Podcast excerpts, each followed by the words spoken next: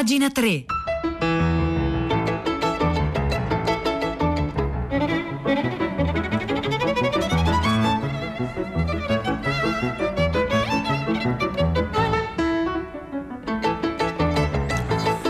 Buongiorno, un saluto da Nicola La Gioia, benvenuti a pagina 3, la cultura nei quotidiani, nelle riviste, nel web, sono le 9.3 minuti e 2 secondi di martedì 25 agosto, oggi molto cinema, qui a pagina 3 si avvicina la mostra veneziana e così Vanity Fair ha chiesto a scrittori e sceneggiatori dei racconti sul mondo del cinema. E allora la scrittrice e sceneggiatrice Chiara Barzini ha immaginato una lettera d'amore di Michelangelo Antonioni a Monica Vitti, ecco, una lettera immaginaria però forse anche più bella che se fosse stata vera, scritta da Antonioni in una immaginata ultima notte passata insieme a Monica Vitti. L'unione sentimentale fra Monica Vitti e Michelangelo Antonioni fu anche artistica, ecco, ricordiamo la tetralogia della dell'alienazione, l'avventura, la notte, l'eclisse e deserto rosso. E così inizia il racconto di eh, Chiara Barzini che entra nei panni di Michelangelo Antonioni mentre è con Monica Vitti in, in Sardegna, nella loro casa eh, in, in, Sardegna a, a Costa Paradiso nei primi anni 70.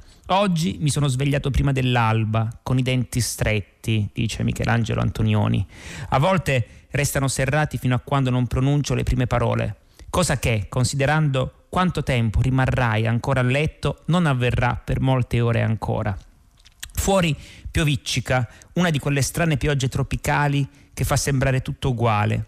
La prima volta che ci hanno accompagnato qui, nel punto in cui volevamo costruire questa casa, c'era una grande tempesta. I ragazzi ci guidavano, ci mostrarono la frana sulla costa. Ricordo di averti guardata e di aver pensato: Oddio, una frana, questo non è un buon segno ma noi dicevamo sempre che quando le cose crollavano le avremmo scavalcate, nulla ci aveva mai impedito di arrivare dove volevamo andare, dice Michelangelo Antonioni a Monica Vitti in questa lettera d'amore immaginaria. Guardavo quei massi di granito rosa franati e pensavo ai tuoi piedi. Sproporzionati, diceva tua madre, lunghi ed eccessivi come il resto di te, troppo alta, il seno troppo piatto, il naso da maschio, non eri il giusto tipo di ragazza, secondo tua madre. Mi avevi raccontato che ti prendeva in giro per come i piedoni ti spuntavano da sotto le camicie da notte quando eri bambina e ricordo di aver pensato, ma di cosa sta parlando?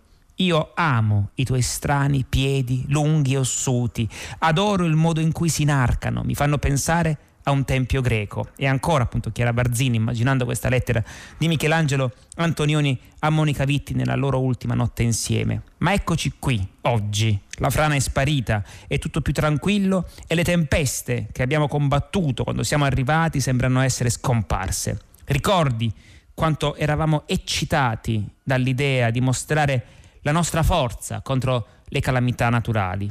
Le sfide del resto sono sempre seducenti per me. Il pensiero di riuscire a far accadere qualunque cosa e uscire vincenti da qualunque avventura contro ogni previsione. Come, e qui rievoca appunto un, un, episodio celeberrimo cinematografico della coppia, appunto Michelangelo Antonioni, Monica Vitti, quella volta a Cannes, quella notte a Cannes, quando ci hanno fischiato alla fine della proiezione più importante della nostra vita. Li sentivamo ridere e urlare dopo la proiezione dell'avventura e abbiamo pensato che tutti i nostri sforzi, i nostri sacrifici, tutto ciò che avevamo costruito insieme equivaleva a un'impresa ridicola.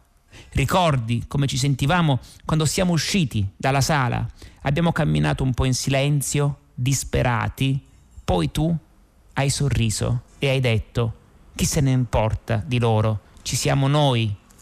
Con quelle parole, come può immaginare, Monica Vitti che dice a Michelangelo Antonioni, subito dopo aver subito i fischi per un capolavoro, dire queste, queste, parole. Con quelle parole hai fatto un incantesimo, hai sbloccato qualcosa nell'aria.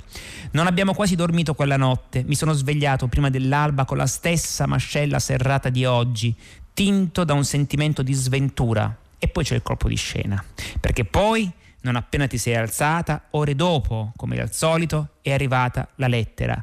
Rossellini aveva scritto che il nostro era stato il film più bello che fosse mai stato presentato a un festival e 37 persone di cinema avevano firmato d'accordo con lui. E poi abbiamo vinto il premio della giuria. E a volte appunto succede eh, nei festival internazionali cinematografici che alcuni film vengano fischiati e poi invece si rivelano eh, anni dopo o addirittura anche pochi giorni dopo eh, dei, dei, capolavori o comunque dei film ancora meglio destinati no, a, eh, a segnare eh, la storia del cinema come fu il caso dell'avventura di Michelangelo Antonioni. Ma oggi continua appunto questa lettera a Monica Vitti mentre ti guardo dormire nel letto accanto a me.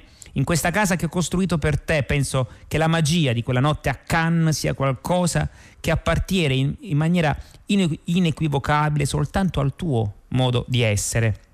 Non ho mai voluto intrappolarti, volevo che ci sentissimo liberi. A Roma io vivo al piano di sotto, Monica, tu a quello di sopra.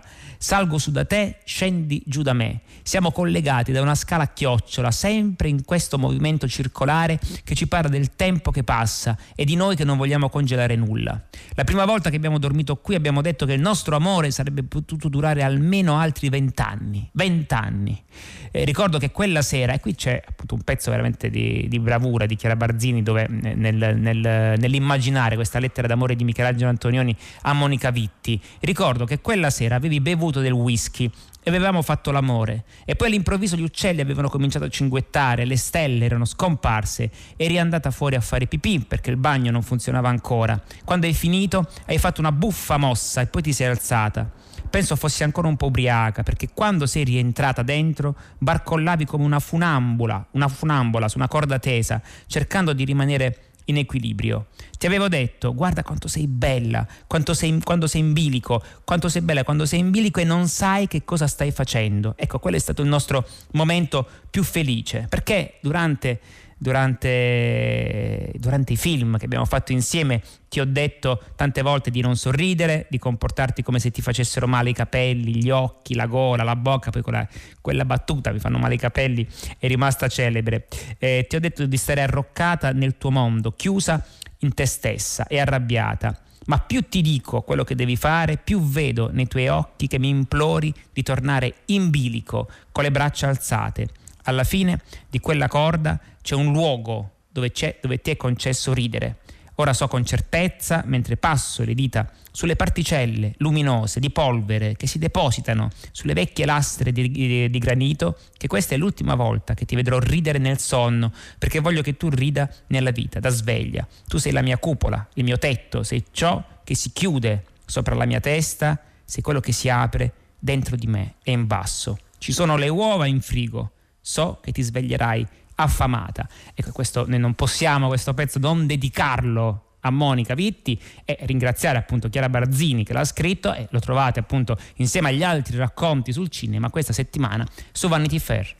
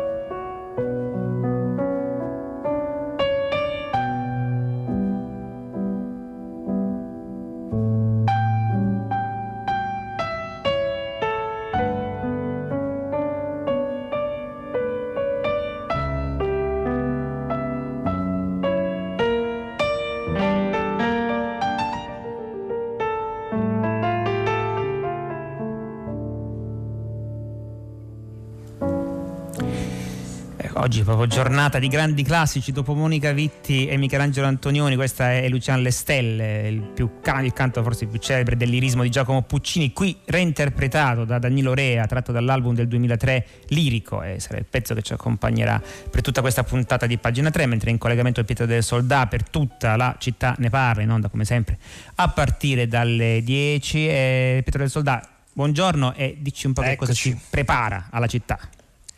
Nicola, oggi noi affrontiamo nuovamente, ma lo diciamo già agli ascoltatori, lo faremo spesso noi e anche altri programmi di Radio 3 da qui al 14 settembre, il tema scuola, il nodo della riapertura in sicurezza che apre a mille problemi, da quello della sicurezza sui trasporti, di cui per esempio si parla oggi sui giornali, gli autobus, i mezzi pubblici per portare i bambini, i ragazzi a scuola, i test ai docenti, agli studenti, al personale non docente, agli spazi, alle distanze ai banchi, eh, ci sono moltissimi nodi che sono stati affrontati anche con grande dire, peso e attenzione da parte del governo che ha fatto una riunione con un sacco di ministri, il comitato tecnico scientifico a ribadire che è la priorità numero uno del paese e quindi ovviamente anche della politica italiana. Sono arrivate diverse telefonate, tra l'altro molto colpite da una storia napoletana che noi proveremo a riraccontare con più estesamente stamattina di una scuola nei quartieri spagnoli, in realtà fa capo ad una fondazione, ad una onlus che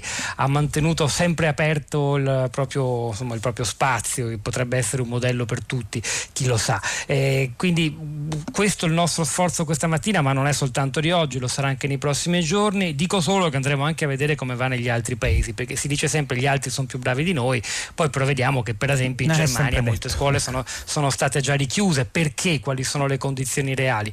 È una sfida forse la più complessa che ci si trova di fronte, oltre a quella quella più propriamente sanitaria.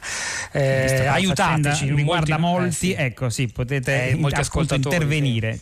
Sì. 335 5634 296 grazie Pietro del Soldato più tardi alle 10 con tutta, con tutta, la città ne parla mentre arrivano i vostri messaggi sulla lettera d'amore di Michelangelo Antonioni a Monica Vitti tra ascoltatori che apprezzano altri che dicono ah non è detto che l'avrebbe scritta proprio così. C'è chi dice quella casa a, a Costa Paradiso che fu costruita proprio fatta costruire da Michelangelo Antonioni capolavoro di architettura a forma di cupola è in stato di abbandono. E poi un'ascoltatrice che dice cavolo una lettera così mio marito non me l'ha mai scritta. Però attenzione perché questa era una lettera da Dio, quindi insomma bisogna...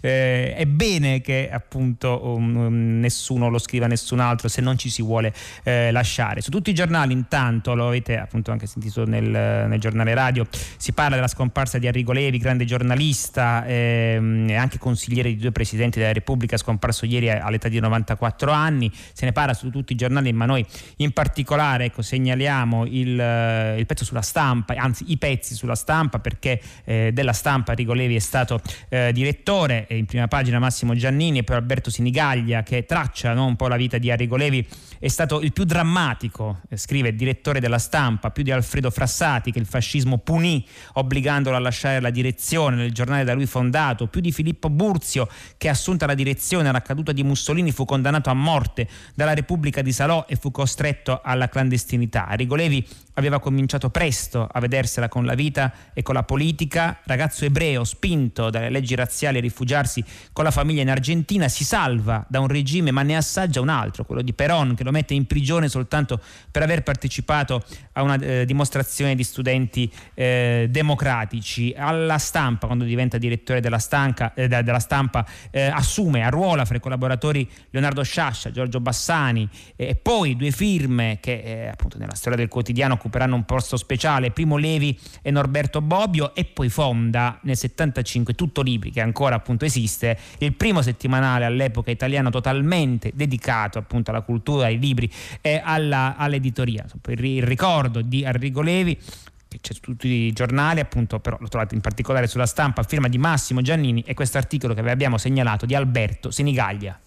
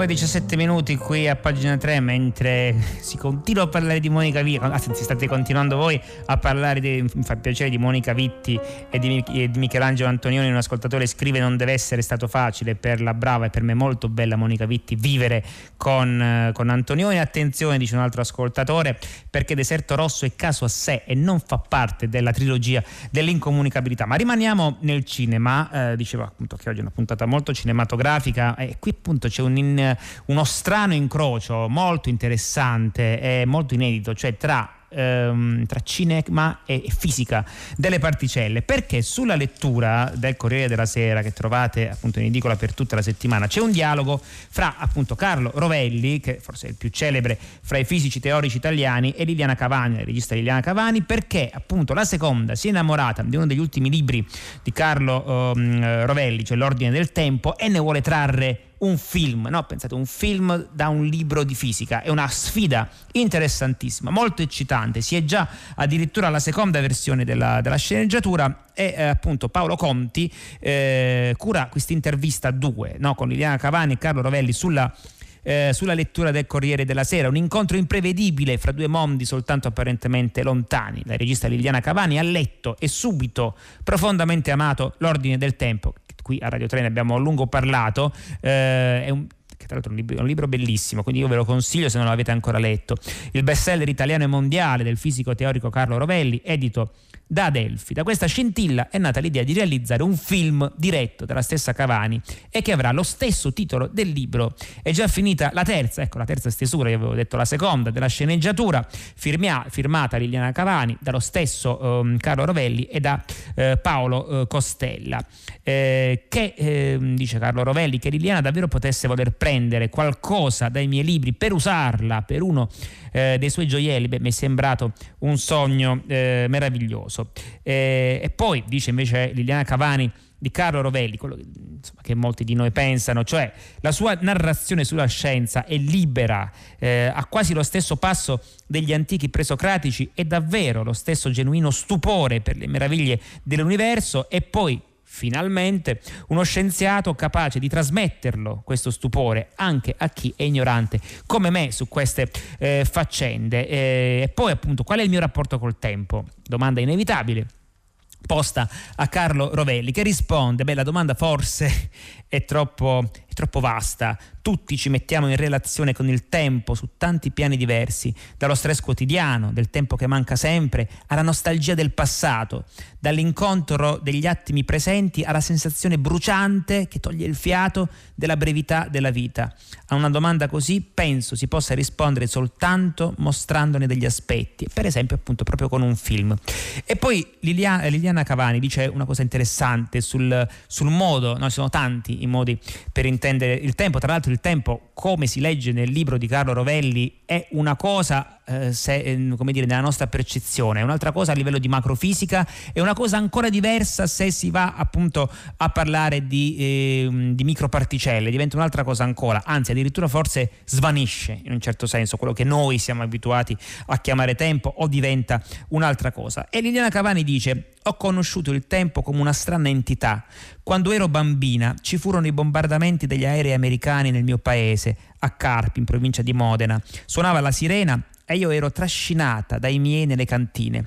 Poi arrivavano gli aerei e scaricavano bombe sulla ferrovia. Subito dopo si allontanavano e la sirena suonava il cessato allarme. Il fatto si ripete tante volte e questa sequenza, sirena, rifugio, bombe, sirena, era una sequenza di tempo che poi mi venne a noia. Non c'era la sorpresa. Questa, del resto, è l'incoscienza dei bambini. Sempre da bambina, e questo appunto per, quanto, mh, per ciò che riguarda il modo in cui il tempo o un episodio del passato poi ritorna in maniera eh, prepotente a, a, dominare il nostro presente. Sempre da bambina ho visto una mattina nella piazza del paese un gruppo di morti 16 partigiani uccisi per rappresaglia e intorno trattenute dai repubblichini con un mitra in mano c'erano tante donne che piangevano e gridavano e chiamavano i figli o i mariti o i fratelli, ma non le lasciavano avvicinare ai corpi. Una scena scioccante che cercai di dimenticare in un cantuccio della psiche finché un giorno, molto tempo dopo, nel 1969, girando a Milano i cannibali, avevo fatto mettere decine di comparse a terra ovunque perché facessero i morti. Eh, soltanto allora mi arrivò nella mente la piazza del mio paese con quei corpi in terra che era proibito toccare. Beh, la scena era molto simile a quella che avevo allestito per il cinema senza neanche rendermene conto. Questa è una specie di, di Madeleine prustiana violentemente appunto ritornata poi sul, eh, sul presente. Poi l'intervista eh, continua a Carlo Rovelli e Liliana Cavani, ma sicuramente mette la curiosità di eh, andare a capire come sarà questo film quando uscirà, quindi non vediamo l'ora che venga prima girato, poi montato e poi appunto eh, presentato in modo, in modo, tale che noi lo possiamo vedere. Nel frattempo ci possiamo eh, leggere questa, questa intervista a Liliana Cavani e Carlo Rovelli a cura di Paolo Conti che trovate questa settimana sulla lettura del Corriere della Sera.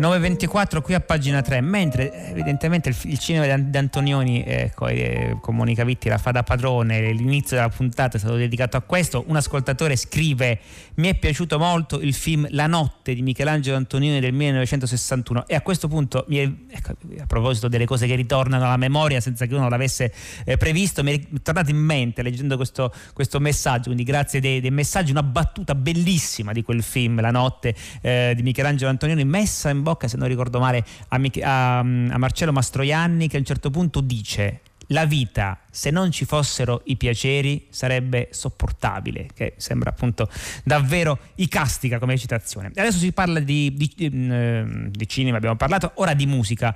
Robert Johnson. Robert Johnson è praticamente il papà del blues, il bluesman più importante, più misterioso della storia della musica, a cui finalmente è dedicata una biografia che sembrerebbe essere quella definitiva. Eh, ne scrive Carlo, Corrado Antonini su doppiozero.com, cominciando con un... Con una con un aneddoto. A San Antonio, in Texas, fu picchiato dalla polizia, arrestato per vagabondaggio e sbattuto in galera. La sua chitarra sfasciata perché si era messo in testa di suonarla per strada. Era il novembre del 36 e Robert Johnson era giunto in città da poche ore. Il giorno dopo, nella stanza 414 del Gunther Hotel, avrebbe inciso una manciata di canzoni poi entrate nella storia. Ma quella sera, il viso tumefatto e il morale a terra, chiamò Don Lowe, il manager che lo assisteva in Texas, spiegandogli di quel che era successo.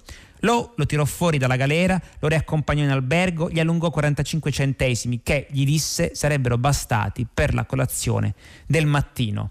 Pochi minuti dopo essere rientrato in albergo, Lo era bianco, Johnson nero, dovevano per forza alloggiare in strutture diverse lo ricevette una seconda telefonata da parte di Johnson. Stavolta lo informava che era in compagnia di una certa signora, ma che difettava di 5 centesimi per coprire la tariffa intera. Non è che poteva allungargli anche quelli, e poi il giorno dopo avrebbe cambiato con queste registrazioni la storia della musica. Ora esce questa, questa biografia, questa biografia appunto negli Stati Uniti, eh, che sembra essere quella definitiva, dove si parla anche della leggenda più celebre legata a, a, a Robert Johnson, il più imprescrutabile dei misteri, ha a che fare con un crocevia e con il presunto patto con il diavolo. La leggenda vuole che Robert Johnson come musicista non fosse un granché, suonava bene l'armonica a bocca, questo gli viene riconosciuto, ma appunto come chitarrista era scarsino. I colleghi bluesmen su questo erano concordi, un bravo ragazzo dal talento limitato. Poi succede che Johnson d'un tratto sparisce dalla circolazione, nessuno sa dove sia finito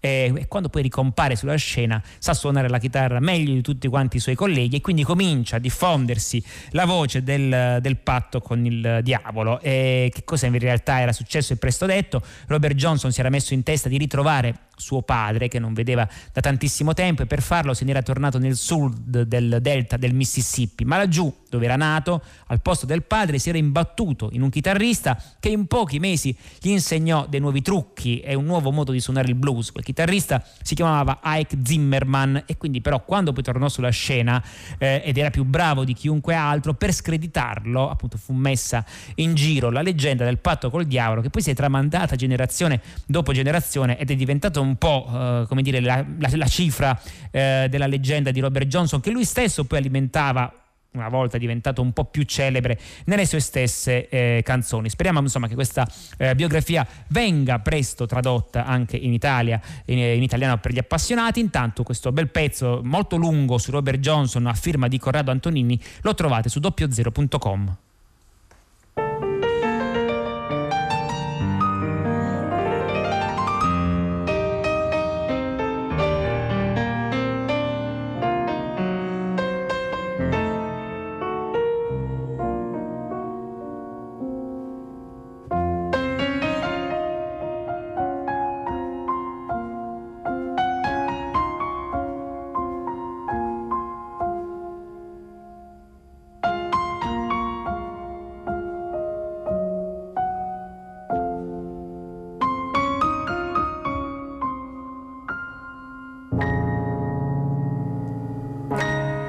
questo Puccini reinterpretato da Danilo Rea eh, e Luciano Lestelle. Io riesco a segnalarvi anche, ecco, avete sentito nel eh, GR3 eh, Oliver Stone che ieri appunto era a Roma e che sul Fatto Quotidiano ad Anna Maria Pasetti rilascia eh, un'intervista dove spara a zero contro Hollywood, contro il sistema americano e anche contro la politica americana mettendo insieme democratici e repubblicani ricordando appunto di quando ehm, girò Wall Street che fu il suo primo film ad alto budget. Quindi Oliver Stone, l'intervista la trovate sul, sul Fatto Quotidiano e ce n'è un'altra anche sulla, sulla stampa. È il momento dei saluti, passo il microfono a primo movimento con Arturo Stalteri, vi ringrazio per l'ascolto, con me eh, vi ringraziano Francesco Napoleoni in console, eh, Natascia Cerqueti eh, alla regia, Marzia Coronati in redazione, grazie come sempre a Costanza Confessore, eh, curatrice del programma, l'appuntamento con pagina 3 per domani alle 9. Un saluto da Nicola La Gioia.